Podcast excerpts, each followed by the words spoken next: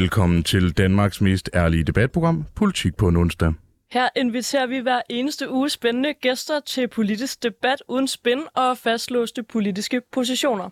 Og hvis du forventer neutrale værter, så er det altså det forkerte sted, du lytter med. Ja, for udover at være ekstremt biased, så hedder jeg Simon Fendinge, og jeg er landsformand for Liberal Alliances Ungdom.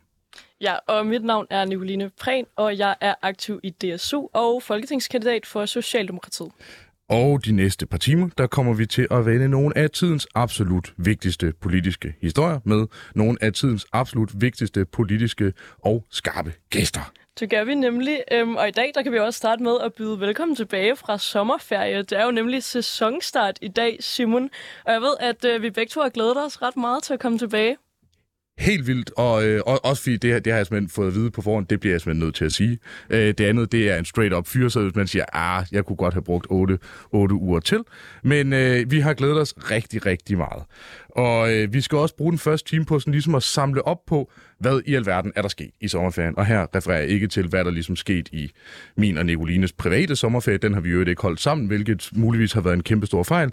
Men hvad er de vigtigste politiske nyheder, der har rørt sig sådan i løbet af måneden. Vi kommer ikke nødvendigvis til at sådan bruge det hele på koranafbrændinger, fordi low and behold, så har vi ikke noget at fylde hele næste time ind med. Så, mine damer og herrer, bare glæder jeg til næste time også.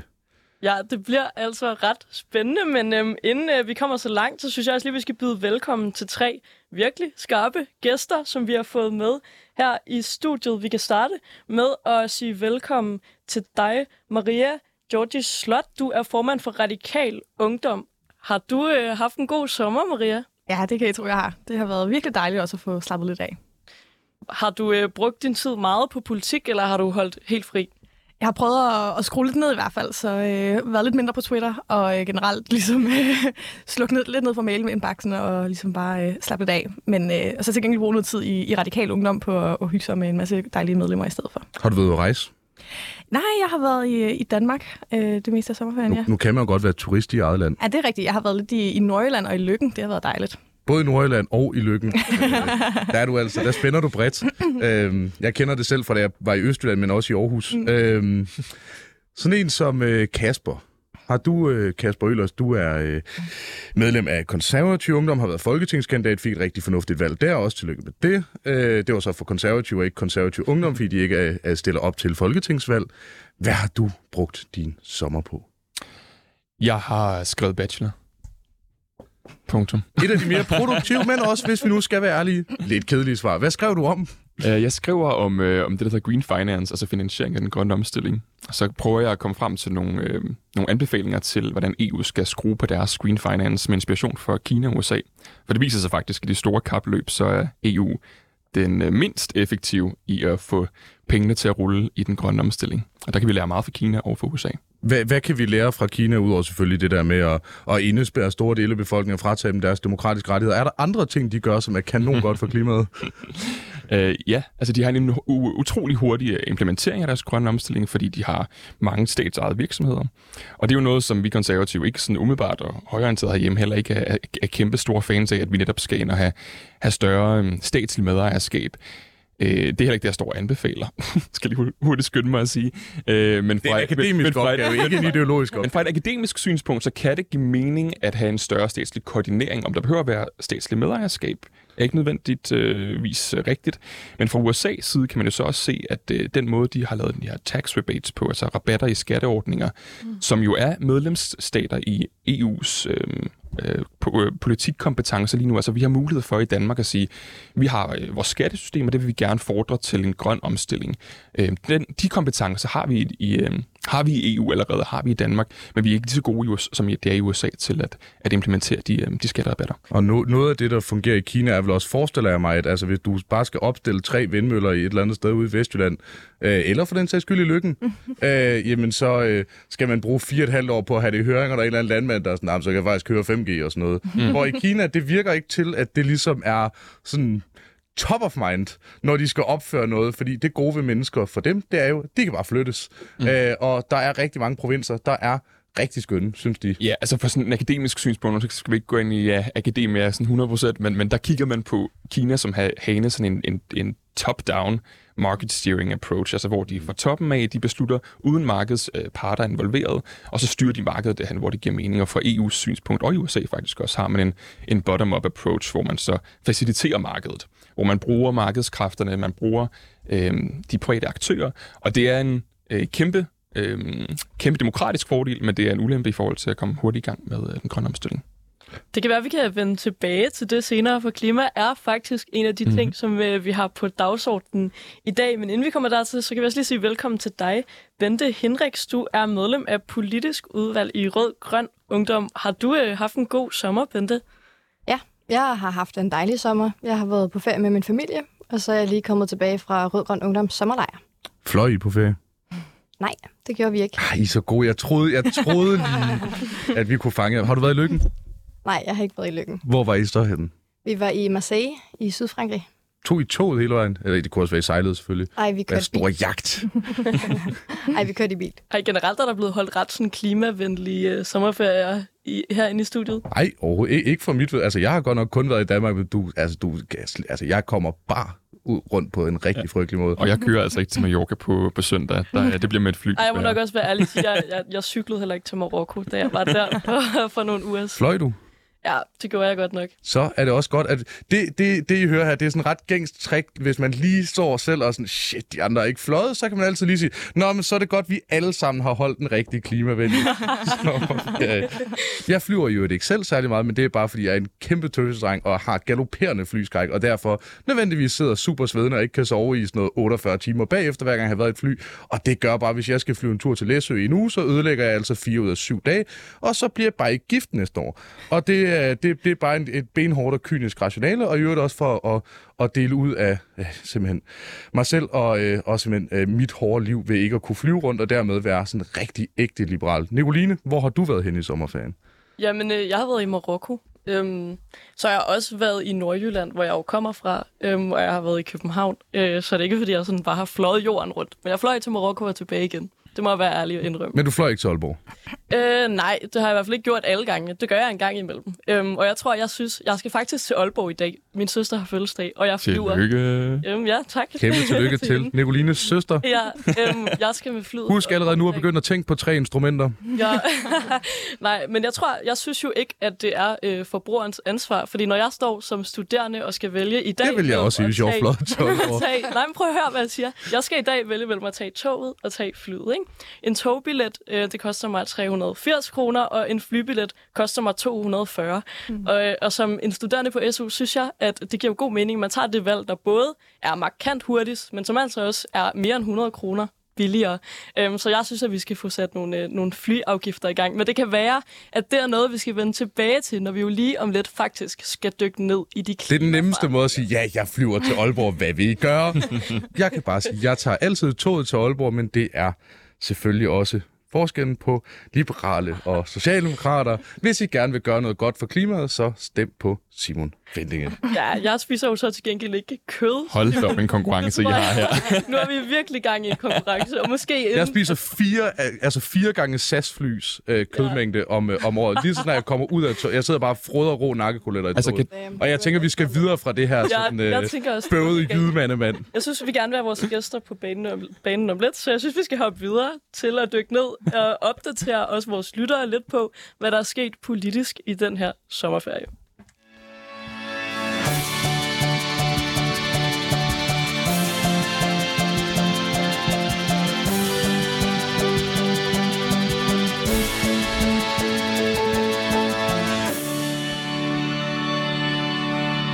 Ja, for du lytter forhåbentlig stadig, hvis du ikke er øh, sprunget fra endnu, hvis du blev lidt træt af, af Simons og min øh, klimakonkurrence, så lytter du altså stadig til Politik på en onsdag med Simon Fendinge og Nicoline Prehn, hvor vi i dag har besøg af Maria Georgi Slot, som er formand for Radikal Ungdom, Kasper Øler, som er folketingskandidat for konservative, og Bente Henriks, som er medlem af politisk udvalg i Rød Grøn Ungdom. Ja, og dette program, det er sæsonstart efter sommerferien, og derfor sørger vi selvfølgelig som en stor tjeneste at følge op på de uger, vi har holdt ferie, og bruger derfor dagens første time på at gå igennem nogle af de, igen, absolut vigtigste politiske historier, som er fyldt i sommerferien. Ja, og hvis du bliver hængende og lytter med, så sætter vi i næste time fokus på en af de historier, som er fyldt allermest, nemlig koranafbrændingerne. Men øhm, før det, så får du altså en god og grundig sommeropdatering. Ja, og øh, godt nok skal vi ikke forbi Jonas Vingegaard, men øh, vi skal igennem både klimakrise, filippinsk arbejdskraft og socialdemokratisk modstand mod et af de absolut største problemer i det moderne samfund, nemlig flerkoneri.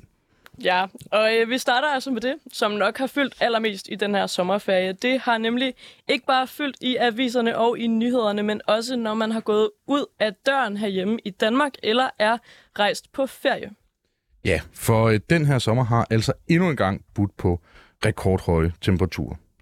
Den 6. juli 2023 blev faktisk den varmeste dag nogensinde registreret på jorden, og på den græske ferieø Rhodos var de høje temperaturer medvirkende til, at 20.000 mennesker måtte evakueres på grund af brand. Ja, og en international undersøgelse har altså for nylig endnu en gang slået fast, at menneskeskabte klimaforandringer spiller en stor rolle i de ekstreme hedebølger, som øh, den her sommer har havet. Det slås blandt andet fast, at denne sommers europæiske og nordamerikanske temperaturer ville have været stort set umulige, altså umulige, at de havde været så høje, hvis ikke det havde været for de menneskeskabte klimaforandringer. Og der er de også lige gode med lige at, lukke, altså lige at forklare folk, som var, skulle være i tvivl efter den her dialog har pågået i et, et halvt århundrede, at der er faktisk nogle mennesker, der har en lille smule skyld i det her. Tænk, den havde ingen set komme. Herhjemme har Enhedslisten og Radikale udtalt til Danmarks Radio. De har ikke udtalt præcis det samme. Øh, det, er ikke, det er ikke sådan, de har fået samme spindokter. Udtalt til Danmarks Radio, at de, citat, savner den krisebevidsthed, regeringer på tværs af landegrænser havde under coronapandemien. Men, er citat slut i øvrigt, øh, men er det virkelig frygt og krisementalitet, der skal til, hvis vi skal løse klimakrisen? Kasper Ølers, hvad tænker du? Den uh, artikel, du refererer til, uh, der er udtalt Mona Jul sig jo også, uh, som er konservativs klimaoverfører. Mm. Og uh, i konservativ, der har vi uh, efter et uh, interessant øh, folketingsvalg i efterår, sidste efterår øh, nedsat nogle øh, 10 udvalg, som skal udvikle politik. Uh, og det ene at det er et, et klimaudvalg, som Mona Jul og jeg er formand for. Øh, og der er vi i gang med at udvikle øh, ny konservativ klimapolitik. Og vi kigger jo netop på, sådan, hvordan kommer vi til at, øh, at nå i mål med de, de mål, vi har sat. Altså, og hvordan kommer vi så også øh, til at, øh, at, at ændre de, øh, de impacts, vi, vi kan se, der er på jordkloden lige nu, som er enormt varme somre, Øhm, og, øh, og i Danmark, vi har haft rekordvåd juli. Altså, vi forudså, at der skulle komme tørke. At der var en tørkepakke på vejen for Folketinget. Så der, der er en stor udforudsigelighed i, hvordan kommer klimakrisen til at have indvirkning på vores landbrug, på vores produktion, på vores øh, turismeindtægter. Og der tror jeg, at, øh, at, øh, at, at det, der står skarpest i min sådan, øh, bevidsthed efter den her sommer, det er, øh, at vi bliver nødt til at handle. Øh, og ikke på den der, nu skal politikerne handleagtige måde. Men vi er nødt til at prøve at tage en ny tilgang til øh, politisk udvikling inden for klimaområdet. Indtil videre så har man kigget på, kan vi skrue lidt her på den her elafgift? Kan vi skrue lidt her på den her registreringsafgift? Kan vi ændre på nogle, øh, på, på nogle konkrete ting? Jeg tror, vi er nødt til at backtracke, altså se på, hvor skal vi hen? Hvordan, skal, hvor, hvordan ser verden ud, når vi kommer i mål? Og så skal vi se, simpelthen backtracke og se, hvad der er så brug for øh, af politiske forandringer og virkelighedsforandringer. For der kommer til at være enormt store strukturelle forandringer i vores forbrug, i den måde, vi lever på. Ikke nødvendigvis dårlige forandringer, men der kommer til at være forandringer, som gør, at nogen skal skifte jobs. Mm. Nogen skal, det går ud over de, de nuværende investeringer, der er lavet i, øh, i, i assets rundt omkring. Altså, der kommer til at være nogle enormt store samfundsforandringer, som vi bliver nødt til at kunne se visionen for det samfund, vi skal hen til mm. først. Ellers så kommer vi ikke til at kunne tage de beslutninger, som er nødvendige for at komme derhen. Jeg er jo faktisk øh, her i sommerferien øh, brugt noget tid på at læse øh, en ny bog, der hedder Efter Festen, øh, øh, som blandt andet er skrevet af Bjarke Dahl, som faktisk øh, arbejder for Socialdemokratiet. Men han argumenterer i den bog for, at vi skal mod altså nulvækst. Altså er det den retning, du ser, Kasper? Nej, det gør jeg ikke. Hvad ser du så? Fordi jeg tænker, det du siger her, mm. at vi skal tænke nyt, verden skal fungere på en anden måde, er det ikke det, som folk efterhånden har talt om måske i 20-30 år? Øh, nej, jeg synes, jeg, jo, det kan, det kan egentlig godt være, det er. Men jeg synes ikke, der er nødvendigvis er en kæden sammen med øh, nulvækst og så ingen klimaudledning.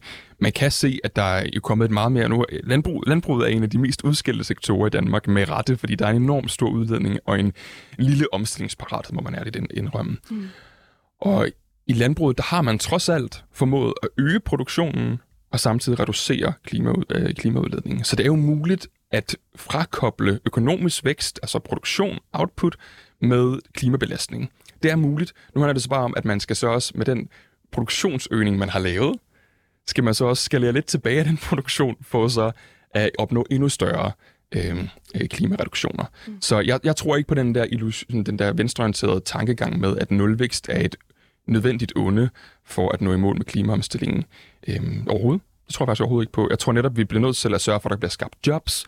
Der bliver nødt til at blive skabt vækst for, at vi får alle øh, europæere og danskere med ombord. Jeg tror nemlig, jeg er i tvivl om, om, om, man, om man skal vækste mindre, eller om man bare skal vækste anderledes. Måske mm. kan vi kaste den bold over til dig, Bente. Det bliver kaldt som en, en, en venstreorienteret strategi af, af Kasper fra Konservativ her.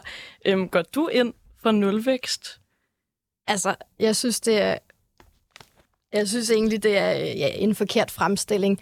Øh, den venstreorienterede idé her er vel, at at man ikke længere sætter vækst frem for klimabehov. Det vil sige, at man prioriterer klimaet frem for at vækste, og det betyder ikke nødvendigvis, at der skal være nulvækst, men hvis det er det, der skal til for, ligesom at, øh, at klimaet får det bedre, så ja, så kan det godt være, øh, at vi er nødt til det, men det tænker jeg ikke. Hvad tænker I om den her måske Maria? Øh, det var jo det var enhedslisten og radikale, der var ude at sige det her med, at vi skulle tilbage til en kriseretorik fra, mm. fra corona øhm, pandemien. Er det det, du tænker er den rigtige vej? For mig handler det ikke så meget om at ville skabe hvad kan man sige, frygt hos befolkningen, men den der idé om, altså som krisen gav jo en bevidsthed om, hvordan man internationalt kunne rykke sammen enormt hurtigt og tage meget effektive beslutninger. Og det er den øh, effektivitet, jeg savner. Det er den sådan, øh, altså, mulighed for at handle enormt hurtigt og gøre det på tværs af, af landegrænser også. Øh, fordi jeg tror, det er noget af det, man bliver allermest bevidst om her. Det er jo, at klima, øh, lige præcis klimapolitik er jo noget, som ikke øh, begrænser sig til vores eget land. Så det er enormt vigtigt, at vi øh, ligesom går forrest i Danmark, men at vi også i høj grad arbejder for, øh, jeg vil sige først og fremmest EU, som er vores, det nemmeste sted, vi ligesom har, har indflydelse. Og kan du være marginalt mere konkret hvad, altså på, hvad vi skal gøre? Bare roligt ikke, fordi jeg, jeg beder dig skrive en bog sammen med den politiske chef i Socialdemokratiet, øh, eller med andre ord, en, en, en ekstremt neutral bog. Mm. Øh, hvad, altså, hvad, hvad er sådan de store linjer i Maria Slots klimapolitik? Altså, hvis jeg, øh, hvis jeg drømmer stort, så er det jo, at vi øh, på tværs af EU ligesom får implementeret øh, CO2-afgifter og CO2-skatter på en måde, sådan så at det generelt i hele vores kontinent bliver øh, dyrt at være den, der forurener, men til gengæld også får det omlagt, sådan så at det kunne give skattemæssige fordele og være nogle af dem, der er med til at hive CO2 ud af atmosfæren igen. Det, det gør en CO2-afgift vel definitorisk? Jamen præcis, men det er det, jeg håber, at vi ligesom kan få den implementeret øh, så bredt øh, europæisk, fordi så tror jeg også, at vi kommer ud over, at det ligesom er øh, konkurrenceforvridende, og så kan vi ligesom være mere effektive på den måde. Øhm, og så jeg, jeg tror i hvert fald ikke på en, en nulvækst-idé, også bare fordi vi er nødt til at se på det her globalt, og der er så mange mennesker i verden, som vi ikke kan sige til, ved I hvad venner, det er fint, øh, vi andre har fucket op, så nu får I ikke lov til at vækste mere. Der er så mange mennesker, som er på lige præcis på, øh, på skridtet til at, øh, at vækste og komme ind og få nogle leveforhold, som vi andre har nyt godt af i mange, mange år. Så jeg tror ikke på nulvækst. Jeg, men men hvis det nu er ubæredygtigt, altså det er jo i de varme lande, de kan jo som bekendt ikke stemme i Danmark øh, endnu. Øh, altså, er, er det ikke et eller andet sted et, altså, et, kan det ikke være en forudsætning? Altså selvfølgelig, der er noget global, øh, hvad kan man sige, retfærdighed i, at, øh, at de også skal have en eller anden form for levestandard, men, men kan det være en altså, forudsætning for øh, at øh, redde kloden, at man siger, jamen, så må I simpelthen lige vente lidt med at få den der Toyota. Øh, nu, øh, nu skal vi lige redde kloden først, eller hvad?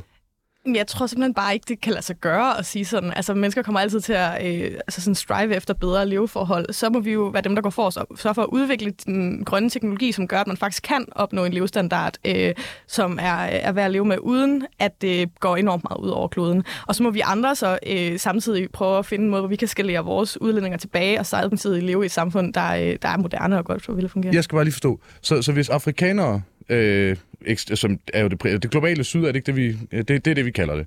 Øh, selvom vi alle sammen godt ved, hvad det er, refererer til.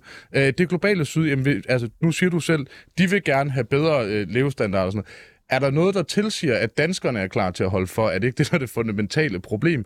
Altså, at danskerne eksempelvis, de er sådan, uha, også træls med klima, shit, der var varmt på Rodos, og så står de sådan, what, der er svineklump på tilbud til halvanden krone kiloet. Altså, er, er, er problemet ikke, at det, det, du siger om eksempelvis øh, det afrikanske kontinent, gør sig en til en gældende for danskere på samme måde, at det er meget svært at overbevise dem om at holde for, og vel i særdeleshed, hvis man siger, I skal holde for til fordel for afrikanere, fordi, og det må du som radikal vel være enig i.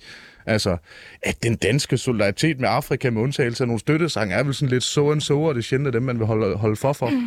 Jo, altså det, det er klart, og det er jo lige præcis det, der også beviser pointen, at hvis det for en dansker, som lever relativt komfortabelt, er svært at sige nej til billigt svinekød, så kan vi jo ikke være bekendt at sige til øh, folk, der lever på levestandarder langt under vores, at de skal holde lidt igen. Mm. Øhm, og det er derfor, jeg tænker, at, at øh, CO2-skat, CO2-afgifter ligesom er en måde at regulere det på, sådan så vi øh, ligesom både øh, booster den, de grønne valg, de grønne produktioner, men samtidig også gør det øh, nemmere og økonomisk mere rigtigt. Lige præcis noget, du, du snakkede om tidligere.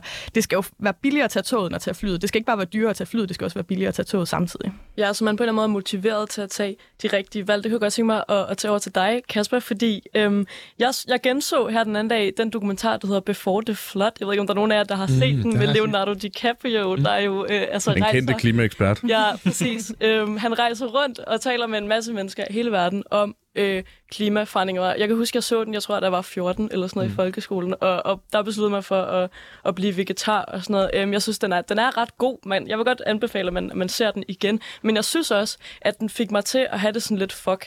Hvad skal vi gøre? Kan vi overhovedet nå at gøre det? Hvis den her dokumentar blev lavet for altså 6, 7, 8 år siden, øhm, og det allerede på det tidspunkt stod så galt til, kan vi så nå det? Kommer vi til at få hele verden overbevist om, at det her er så vigtigt, at vi bliver nødt til at gøre noget? Eller må vi bare vente til, der er nogle sådan teknologiske muligheder for, at vi kan løse det på en anden måde? Hvad tror du, Kasper? Er du mest sådan, så har du håb, eller er du bange for, at vi ikke når det? Altså, jeg er fuld af håb, fordi at vi har teknologien, der kan bringe os i mål.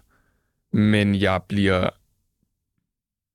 Jeg holder mig skeptisk, tror jeg, over for den forestående øh, EU-valgkamp, mm. hvor at... Øh, øh, hvor vi virkelig kommer til øh, fra dansk side, men jo også resten af Europa, at vælge de parlamentarikere, der fremover skal, skal sætte retningen for den grønne omstilling i EU, fordi det er på EU-niveau, som Maria også siger, at, at der, det store ryg kan gøres, fordi EU lige nu sakker bagud øh, i verden på, på, på, på hastigheden i den grønne omstilling.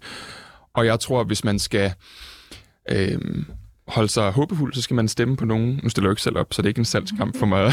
Valgkamp selv. Er, er der nogen herinde, der stiller op? Jeg vil bare lige så vi var det klar.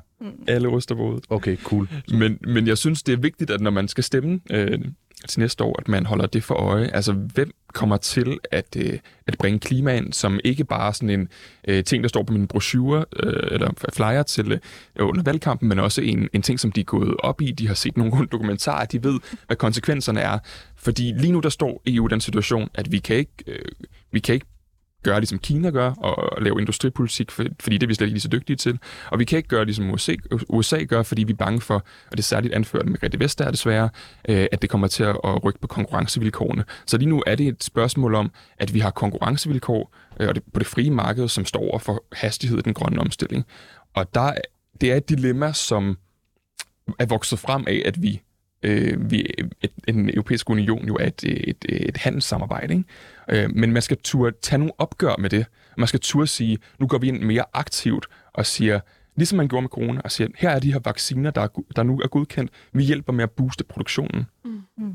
Altså lige nu, der, man, der, der tør man jo ikke pikke winners øh, og fremelske dem på markedet, sådan så vi netop kan få en hurtig grøn omstilling. Fordi vi hele tiden snakker om konkurrencevilkår, konkurrencevilkår, konkurrencevilkår, og det er super vigtigt. Men vi står, faktisk, vi står bare over for en, en endnu vigtigere krise, som er klimakrisen, og den kræver hastighed. Men, men det, altså, hvis vi nu tager, øh, så vidt jeg husker, enten arbejder du, eller har du arbejdet i SIP, ikke? Jeg arbejder stadig i SIP. Ja, ja. Øh, der har jeg også været, øh, kan, jeg, kan jeg konstatere. Og øh, altså, du, du har jo nok også sat dig ind i mange af de her europæiske udbud. Mange af dem altså, har, har ikke noget statsstøtte. Altså, vi, vi er nået ned på et tidspunkt, hvor der ikke er behov for statsstøtte eller hjælp til at komme i gang eller noget som helst. Altså, hvis vi kigger på vindenergi for eksempel, der er jo ikke behov for noget som helst andet, end folk gider lave nogle udbud, og så ellers ja, undskyld og for at bande i radioen, pisse af, mm. og sørge for, at øh, altså, de voksne kan bygge nogle vindmøller. Men der bliver klimapolitik jo ekstremt, ekstremt konkret, ikke? for man har en nuværende regering, som har gået ind og lukket et åbent dør, som var der, hvor at virksomheden netop kunne byde ind og sige, vi stiller vores analysekraft til rådighed og byder ind på nogle projekter, og så øh, har vi lavet alt benarbejde, og I skal bare godkende. Tick the box, og så er man videre, og så kan de sætte vindmøllerne op. Der har man lukket ned.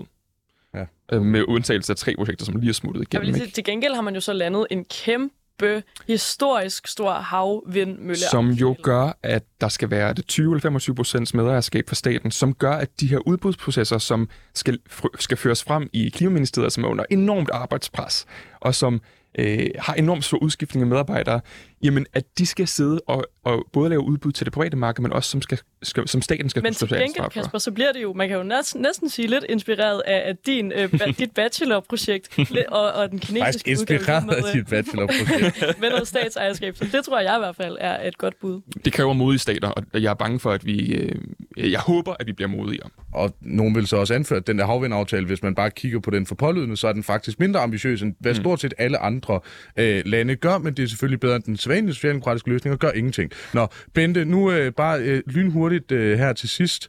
Øh, du får simpelthen lov til at afgøre the age-old debat. Øh, altså, er det, altså, er det bare politikerne, der skal tage sig en lille smule sammen og så sørge for, at Nicoline hun ikke flyver til Aalborg? eller, øh, eller er det, og at jeg i øvrigt øh, stopper med at spise kød? Eller har vi også som forbrugere, altså både uanset om du er en del af altså proletariatet eller den herskende klasse, altså har man så et ansvar selv som forbruger, eller er det politikerne, der må gå forrest? Altså, jeg vil sige, jeg er egentlig ret enig i, øh, i Nicolines tilgang her med, øh, med forbrugerens ansvar. Altså, øhm, jeg synes, hvis vi skal starte for, ved forbrugeren, så skal det være ved privatfly. Så forbyd privatfly frem for passagerfly. Øhm, det er der, man kan starte superjagter. Kan vi så ikke bare gøre begge dele? Altså bare forbyde det hele? Jamen, hvorfor skal jeg som almindelig borger øh, give afkald på alle mulige ting, når jeg samtidig kan se Taylor Swift flyve rundt dagligt i sit privatfly. Altså, der bliver ligesom også nødt til at være et eller andet forhold mellem de her ting, så den brede befolkning gider at gøre noget. Fordi det er lige nu sådan, at det er super svært at motivere folk til ligesom ikke at købe grisekød, når det er på tilbud. Så man må starte et sted, og jeg tænker, øh, at forbyde privatfly kunne være en oplagt mulighed. Eller for eksempel at gøre den offentlige transport gratis. Det ville også betyde, tænker jeg, at Nicoline ville tage toget til Aalborg. Mm. Det bliver det ikke hurtigere af. Nej, Jamen, men man kan betyder, komme... betyder rigtig meget for mange mennesker. Det, det, det gør det også for mig. Jeg ved ikke, hvordan jeg lige pludselig blev positioneret sådan en. Men hvor lang, tid, altså, hvor lang tid tager det at komme til Aarhus med, med, med flyet? Man skal jo alligevel være i lufthavnen. Ja, Aarhus med fly, det er, det, det, det, er, en, det er en frygtelig idé. Aalborg, det, Aalborg. det er relativt hurtigt. Ja. Men altså, ja, gratis offentlig transport, forbyd privatfly, og så omlægge landbruget. Og øh, et øh, godt råd til forbrugeransvar, såvel som jeres øregang, hvis I gerne vil sørge for, at Taylor Swift flyver lidt mindre rundt, så lad være med at købe billet til hendes lortekoncerter. Og nu springer vi videre De er til så næste. gode, jeg svæver. Og jeg, jeg, jeg vidste, at jeg brak. Jeg vidste at jeg brak. Du lytter til Politik på en onsdag med Nicoline Prehn og Simon Fendinge, hvor vi i dag har besøg af Maria Georg Slot. Du er formand for Radikal Ungdom. Uh, en case, du sådan lige havde glemt det siden skilleren. Tak skal du have. Kasper Ølers, du er folketingskandidat for Konservative. Og Bente Henriks, du er medlem af politisk udvalg, og så vidt jeg husker også forretningsudvalget i Rød Grøn. Hovedbestyrelsen. Hovedbestyrelsen. Det er ved også er det meget det samme. Sådan en, en stor pærevælling af ledende organer. ja, og nu har vi altså fået rundet noget af det, der nok har fyldt allermest den her sommer, nemlig høje temperaturer og klimaforandringer. Jeg tror også, vi går brugt endnu længere tid. Vi kunne nok have fortsat med at tale resten af timen. Vi må, vi må have jer ind en anden dag og, og fortsætte den samtale. Det var i hvert fald rigtig spændende, men vi skal jo lige nå at opdatere lytterne på nogle af de andre ting, som også har fyldt i sommerferien. Øhm, og noget, der er så selvfølgelig debatspalterne, det er et forslag fra Moderaterne om arbejdskraft fra udlandet. Ja, og øh, der er nemlig mangel på arbejdskraft i velfærdsfagene, og står det til regeringspartiet Moderaterne, er det et problem, der kan mindskes ved at hente arbejdskraft fra lande som Indien og Filippinerne. Derfor vil partiet undersøge muligheden for at uddanne social- og sundhedsmedarbejdere samt sygeplejersker i lande uden for EU. Ifølge Berlingske har Moderaterne lavet sig inspirere af Tyskland, hvor den store mangel på sygeplejersker, ifølge Monika Rubin fra Moderaterne, altså har fået øh, landet til at lave en samarbejdsaftale med Kenya, og dermed har rekrutteret 3.000 kenianere til sygeplejerskefaget i Tyskland. Ja, Moderaterne vil altså etablere danske velfærdsuddannelser i lande som Filippinerne og Indien, for derefter at importere arbejdskraften til Danmark. Og her bør det jo nævnes, at det er politisk innovation, men ikke så politisk innovativt, at det ikke er et gammelt nyborgerligt forslag, der er ikke er mere end 3-4 år gammelt. Ja, øh, forslaget har så også øh, mødt noget kritik. Morten Messerschmidt, som er formand for Dansk Folkeparti, han har blandt andet i Berlingske kaldt forslaget grundlæggende usympatisk, og peger i stedet på to store grupper af danskere, der... Øh, altså ifølge ham modvilligt står uden for arbejdsmarkedet, nemlig seniorer og personer med handicap. Morten Messerschmidt han udtaler blandt andet til Berlingske, vi har altså over 10 nej, over 100.000 mennesker simpelthen, der gerne vil i beskæftigelse. Men hvordan løser vi bedst mangel på arbejdskraft? Hvordan lærer vi Morten Messerschmidt at læse statistikker og beskæftigelsestal? Bente, skal vi etablere sosuuddannelser i Filippinerne? Nej, det skal vi ikke, fordi det er et super usolidarisk forslag. Filippinerne står selv i en kæmpe sundhedskrise. De har lige nu 14.000 ubesatte sygeplejerskestillingerne. Regeringen har vurderet, at det allerede nu går ud over patientsikkerheden. De er i gang med at lukke hospitaler. Det er altså folk, der dør, fordi de ikke får den behandling, de skal have. Det er et helt vildt usolidarisk forslag, og løsningen må ligge i, at vi forbedrer arbejdsvilkår og løn for sygeplejersker her i landet. Skal man så, øh, hvis vi nu, øh, nu skal det så også siges, jeg er ikke øh, ekspert i, hvilke lande der er sundhedskriser, men lad os så tage et andet. Skal vi lave det i Mozambique, eller Colombia, eller Ny Guinea? Nej, heller ikke. Det er nemlig sådan, at øh, WHO, altså Verdens Sundhedsorganisationen, vurderer, at der kommer til at mangle 13 millioner sygeplejersker på global plan i 2030. Det vil sige, at det er et globalt problem, og det er ikke en løsning at importere arbejdskraft fra andre lande. Hvad er hvad så en, en løsning, tænker du, Benne?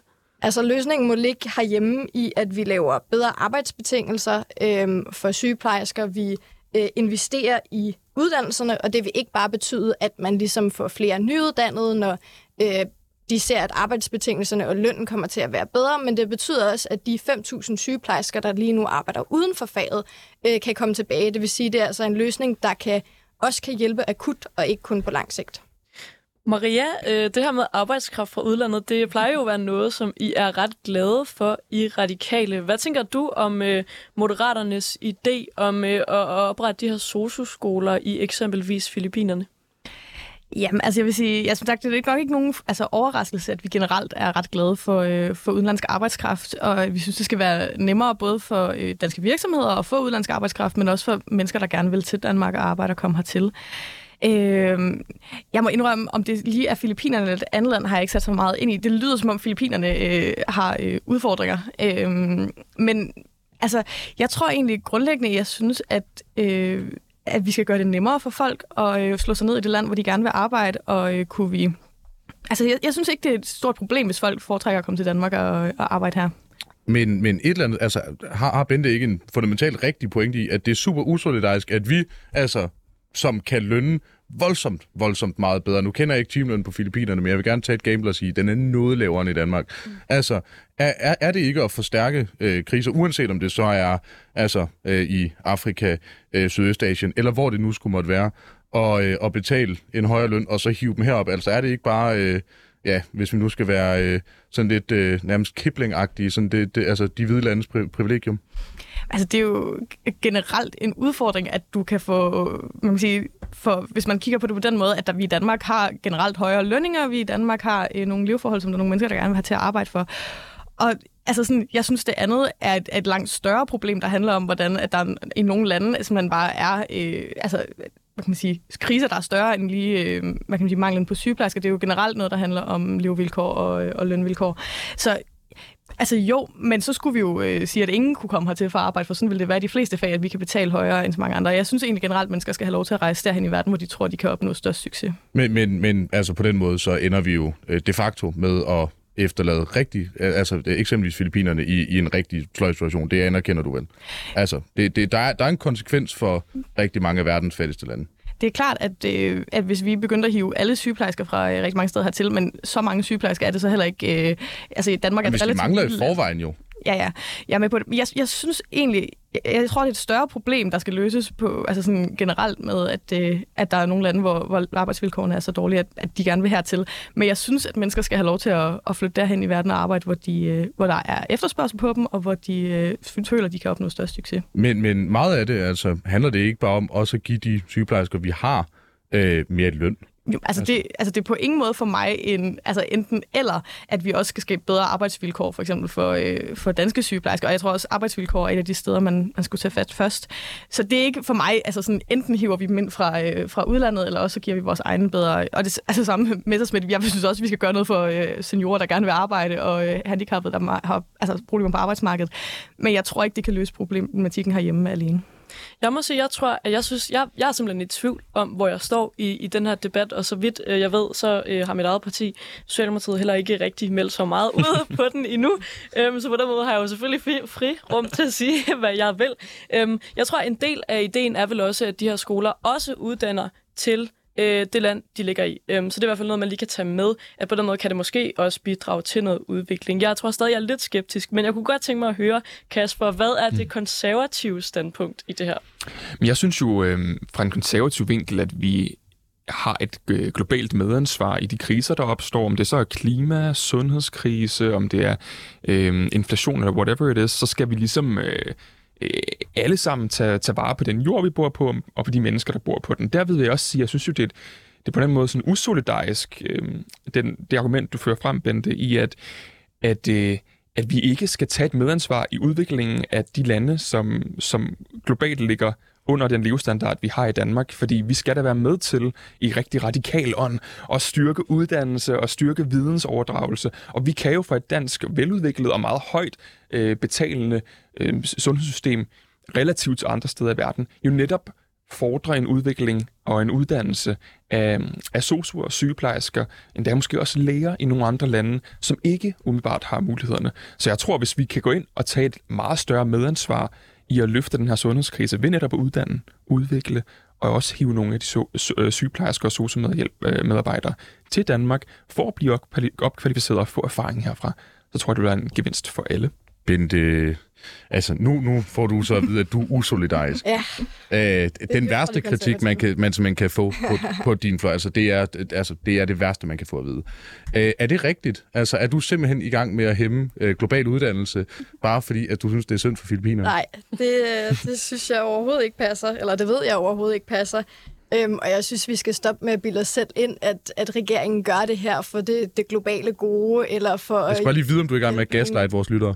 Nej, eller for at hjælpe nogle filippiner. Altså, det her handler om at få billig arbejdskraft til Danmark, og det kommer til at ende i løndumping herhjemme. Og altså, Men hvis nu foregår på overenskomst, altså, lad, lad, altså nu, hvis, hvis vi nu insisterer på, at det, det foregår på overenskomstmæssige vilkår, er det så ikke fair nok? Ja, men altså, man har jo også set det med au pair-ordningen dengang. Den blev også solgt som en stor kulturel udveksling, men det var jo ikke, altså, det, var jo ikke det, der endte med. Så, men men, men altså, det her bliver vel netop solgt som en... Det, det har ikke noget med kultur at gøre. Det, er ikke, altså, det, det kunne også ligge øh, på, på Nordpolen, øh, hvis ikke det var, fordi det er primært pingviner, og de er ofte ret dårlige sygeplejersker. øh, altså, at, at det her bliver vel solgt som, hvad det er. Vi mangler sygeplejersker. Det er et kæmpe problem. Det er et problem, der skal løses lige men nu. det er et det er problem, den der bedste skal mulighed. løses globalt jo.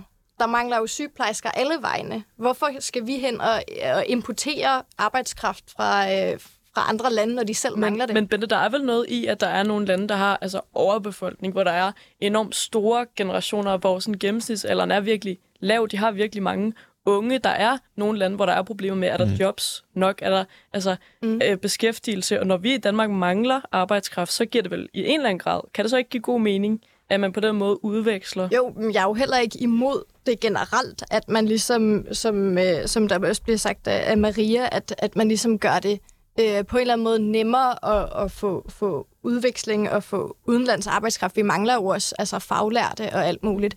Øhm, så jeg er jo ikke imod det som helhed. Øhm, det er bare for eksempel med eksemplet her med sygeplejersker, kan vi se, at, at regeringen er kommet med et forslag, der ikke holder. Må jeg tilføje noget her? Altså, man kan jo også godt øh, i, øh, i EU kigge på nogle løsninger, fordi øh, den grundlæggende præmis på det her frie marked, det er jo, at der er mobilitet i arbejdskraften. Det er i hvert fald sådan det, der teoretisk set burde være, være situationen. Og det er, jo, det er jo noget, vi ikke kan, vi kan konstatere ikke, ikke rigtig finder sted. Vi har ret stor arbejdsløshed nede i Sydeuropa, og jeg undrer mig over, hvorfor, de, hvorfor, det kun er, øh, hvorfor sydeuropæerne kun kommer til Danmark for at øh, køre voldbud, øh, og de ikke kommer op for også at være sosuer og være sygeplejersker og være læger og være faglærte. Øh, og der tror jeg faktisk, at vi kunne, vi, kunne, vi kunne finde en løsning på det indre marked, som, øh, som måske er politisk rentabel. Jeg ved det ikke, jeg har ikke siddet og regnet på det, men jeg tror, at der er, en, der er et perspektiv der, fordi der er stor arbejdsløs, øh, ungdomsarbejdsløshed, også på EU's indre marked i, i, i de sydeuropæiske lande. Men jeg synes jo bare, at vi må anerkende, at øh, verden slutter ikke ved EU's grænse. Altså verden øh, hænger sammen øh, på en global jordklode. Vi er her alle sammen i, i et stort fællesskab. Og der tror jeg, at det er vigtigt, at vi ikke lukker os om os selv og siger, os i EU, vi er de heldige, vi har fundet løsningerne til det gode liv. Men jeg tror også, vi skal øh, opkvalificere og uddanne og, øh, og hjælpe øh, lande, der har under vores levestandard, der ser jeg den her forslag fra regeringen som en positiv ting. Ja, man kunne også vælge at se på nogle af de lande, hvor der er enormt mange mennesker, der øh, altså rejser væk fra. Øhm, selvfølgelig måske svært at tage sådan krigsflygtninge, der skal have traumebehandling og sådan noget først, men der er jo mange mennesker, hvor der er mange mennesker, eller hvor der er mange unge især faktisk, der tager væk, øhm, tager mod Europa. Det kunne være, at man skulle se på nogle af de lande, og man kunne oprette nogle uddannelser der, og på den måde få deres unge. Øhm, Det kunne for eksempel være Filippinerne. Ja, ja, men det er også en, i endnu højere grad faktisk sådan noget som Algeriet, øhm, faktisk også Marokko, øhm, det, er, altså, det er Uganda.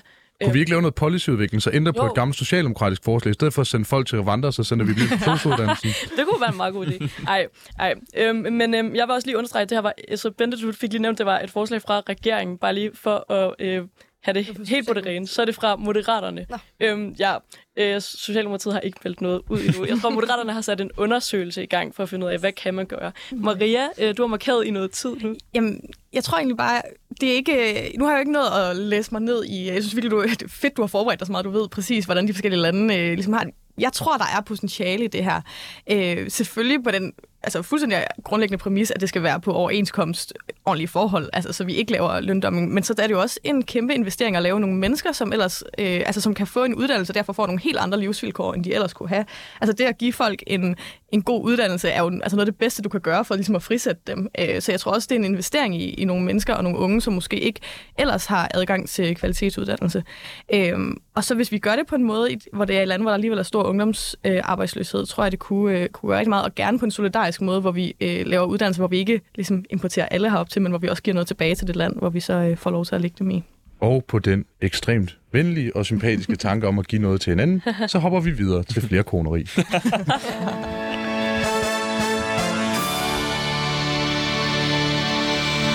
Ja, du lytter til Politik på en onsdag med Simon Fendinge og Nicoline Prehn, hvor vi i dag har besøg, besøg af Maria Georgi Slot, stadigvæk formand for Radikal Ungdom, Kasper Ølers, folketingskandidat for Konservativ, og Bente Henriks, medlem af politisk udvalg, og var det hovedbestyrelsen i øh, Rød Grøn Ungdom. Yes.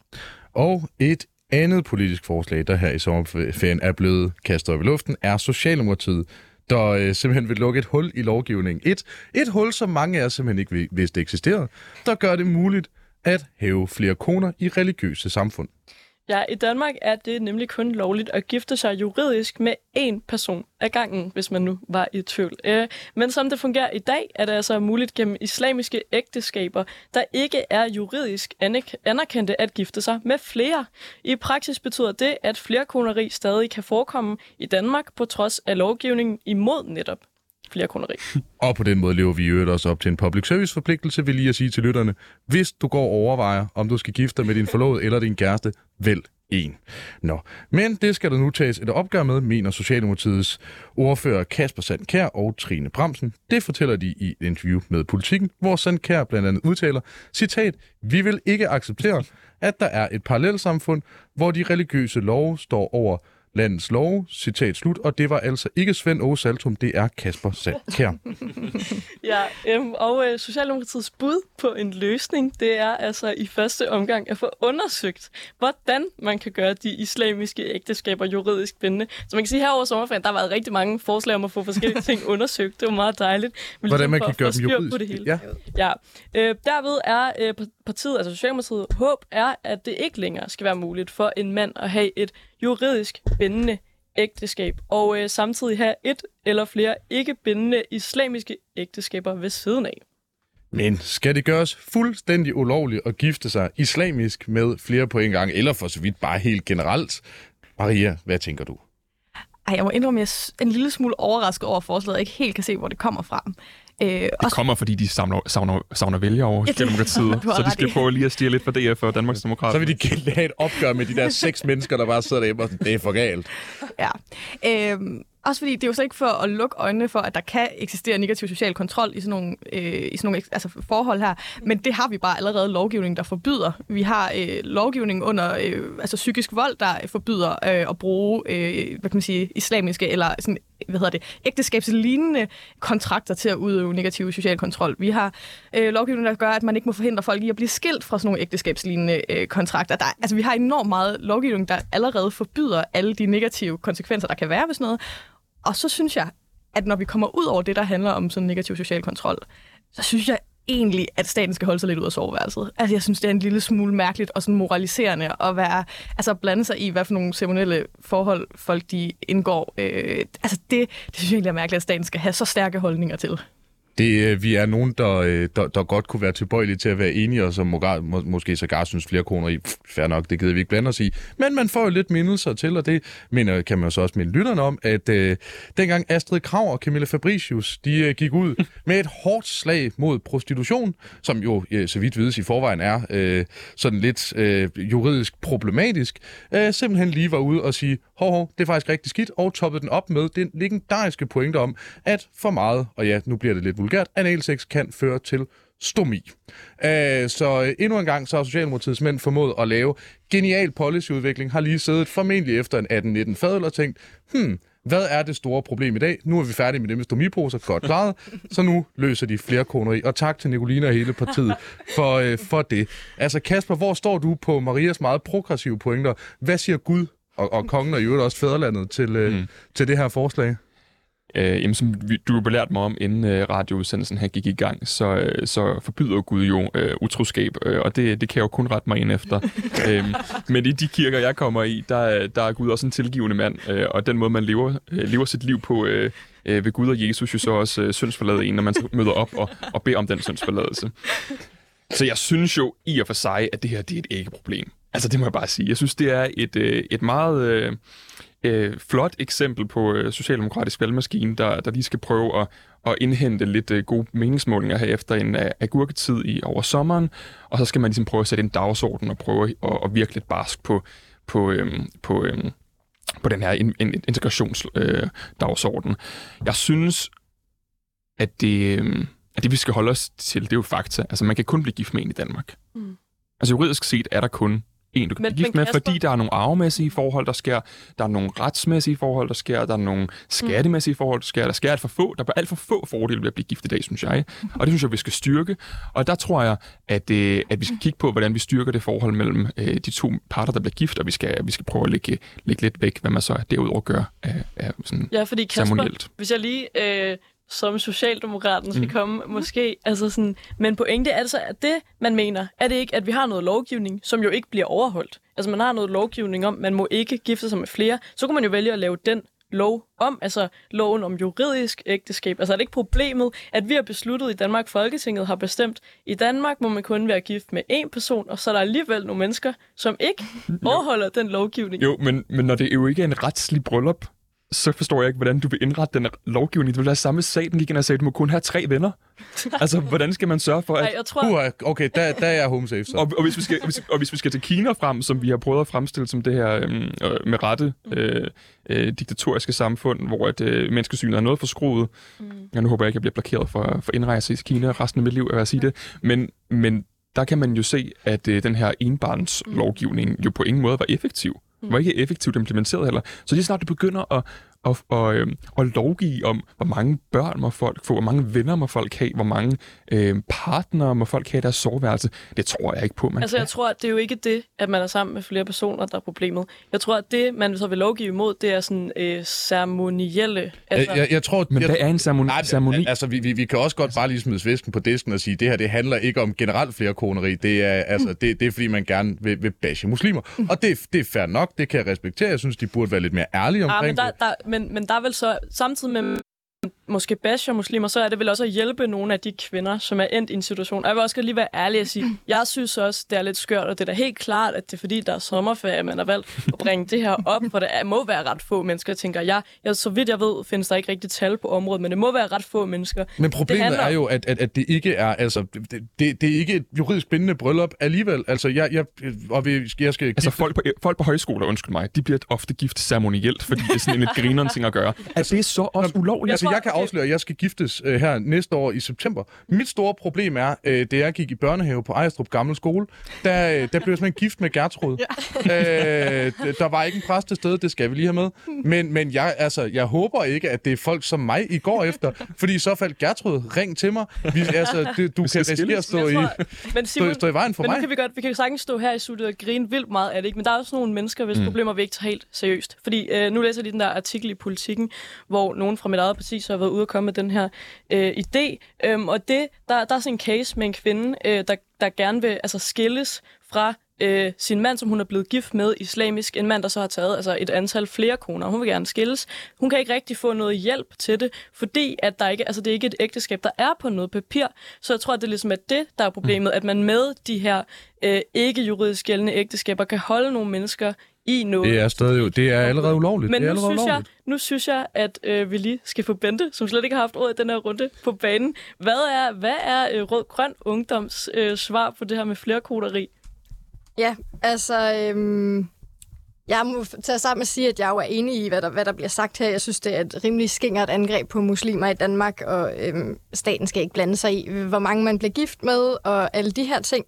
Øhm, jeg synes, det er fair nok at sige, at man vil gøre en indsats mod øh, social kontrol. Det tror jeg overhovedet ikke, det her forslag kommer til at løse. Der er der andre veje at gå. Øhm, og i forhold til det, der står i artiklen omkring, at, at det er svært at få en skilsmisse, hvis der ligesom ikke er noget juridisk papir, mm. øhm, så er der blevet lavet diverse undersøgelser om, at øh, det handler om, hvis øh, de, de her muslimske kvi- kvinder er mere ressourcestærke, øh, så har de også bedre mulighed for at blive skilt. Ja. Det vil sige, at det vi skal gøre er, er at styrke dem gennem for eksempel sprogundervisning, ved at integrere dem i positive fællesskaber, få dem i arbejde, øh, have nogle rådgivningslinjer, eller man kunne starte med helt lavpraktisk og sørge for, at de ikke længere, øh, når de bliver sam- familiesamført til Danmark, ikke længere er med på deres mands opholdstilladelse, men får deres egen.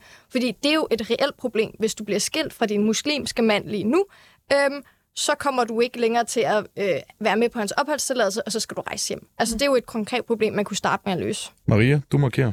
Jamen, det er lige præcis det, du siger. Der er jo rigtig mange andre ting, vi både allerede har lovgivet os ud af. Altså, vi har lovgivning, al den lovgivning, vi sådan set har brug for i forhold til at forbyde de dårlige øh, konsekvenser, der kunne være ved øh, social kontrol. Ja, altså man har lovgivning mod eksempelvis den case der, det er ulovligt Præcis, forvejen. det er allerede Præcis. ulovligt. Så kan man sige, at lovgivningen ikke er altid nok, og der synes jeg, at alle de ting, du nævner her, er enormt gode. Vi kan også støtte nogle af de organisationer, som også bliver nævnt i artiklen, som lige præcis øh, modarbejder øh, social kontrol i nogle af de her miljøer. Men derudover, så er det jo sådan en måde at gå ind og antage, at det som altså, en iboende altid vil være dårligt at have et slags ægteskab med mere end en person. Det synes jeg simpelthen er så underligt, at staten skal ind og sige, to mennesker mega godt. Tre mennesker altid ringe. Så lige altså, hurtigt, altså sidst, vil du åbne op for, at man juridisk også kunne gifte sig med flere personer? Altså, det ville jo øh, kræve en hel masse øh, lovgivningsmæssigt, øh, man skulle have styr på i forhold til noget af nogle 40 arv og skat og alle sådan nogle ting. Men altså sådan i teorien, så vil jeg have... Det er vel løsbart. Jamen, det, det er også, altså sådan, jeg har ikke, det er ikke noget, jeg har brugt vildt meget tid på at tænke over, men jeg synes egentlig, det er underligt, at staten skal definere, at et, men to mennesker i et forhold er genialt, tre mennesker forfærdeligt. Og Altså, der må jeg vende tilbage til Folkekirken, som jo har øh, bryllup mellem to individer. Og, og, og der, der skal vi jo, ligesom man fra konservativ vinkel også siger, at stater og, og kirke skal adskilles i, at, at vi skal ikke bestemme, om præster for eksempel i den folkekirken skal vi homoseksuelle, men så skal vi heller ikke bestemme, om muslimske øh, et eller andet. Og vi- der, er- der, der, der er det simpelthen den stærkes ret med den højeste mikrofon, for vi har ikke særlig uh, lang tid tilbage. Vi startede med, at du fortalte om åben dør-politik, og slutter med, at Socialdemokratiet sparker en af dem ind. Og uh, så vil vi gerne sige tusind tak til Kasper Ølers, Bente Henrik og Maria Georgi Slot. Vi hedder Nicoline Prehn og Simon Fendinge.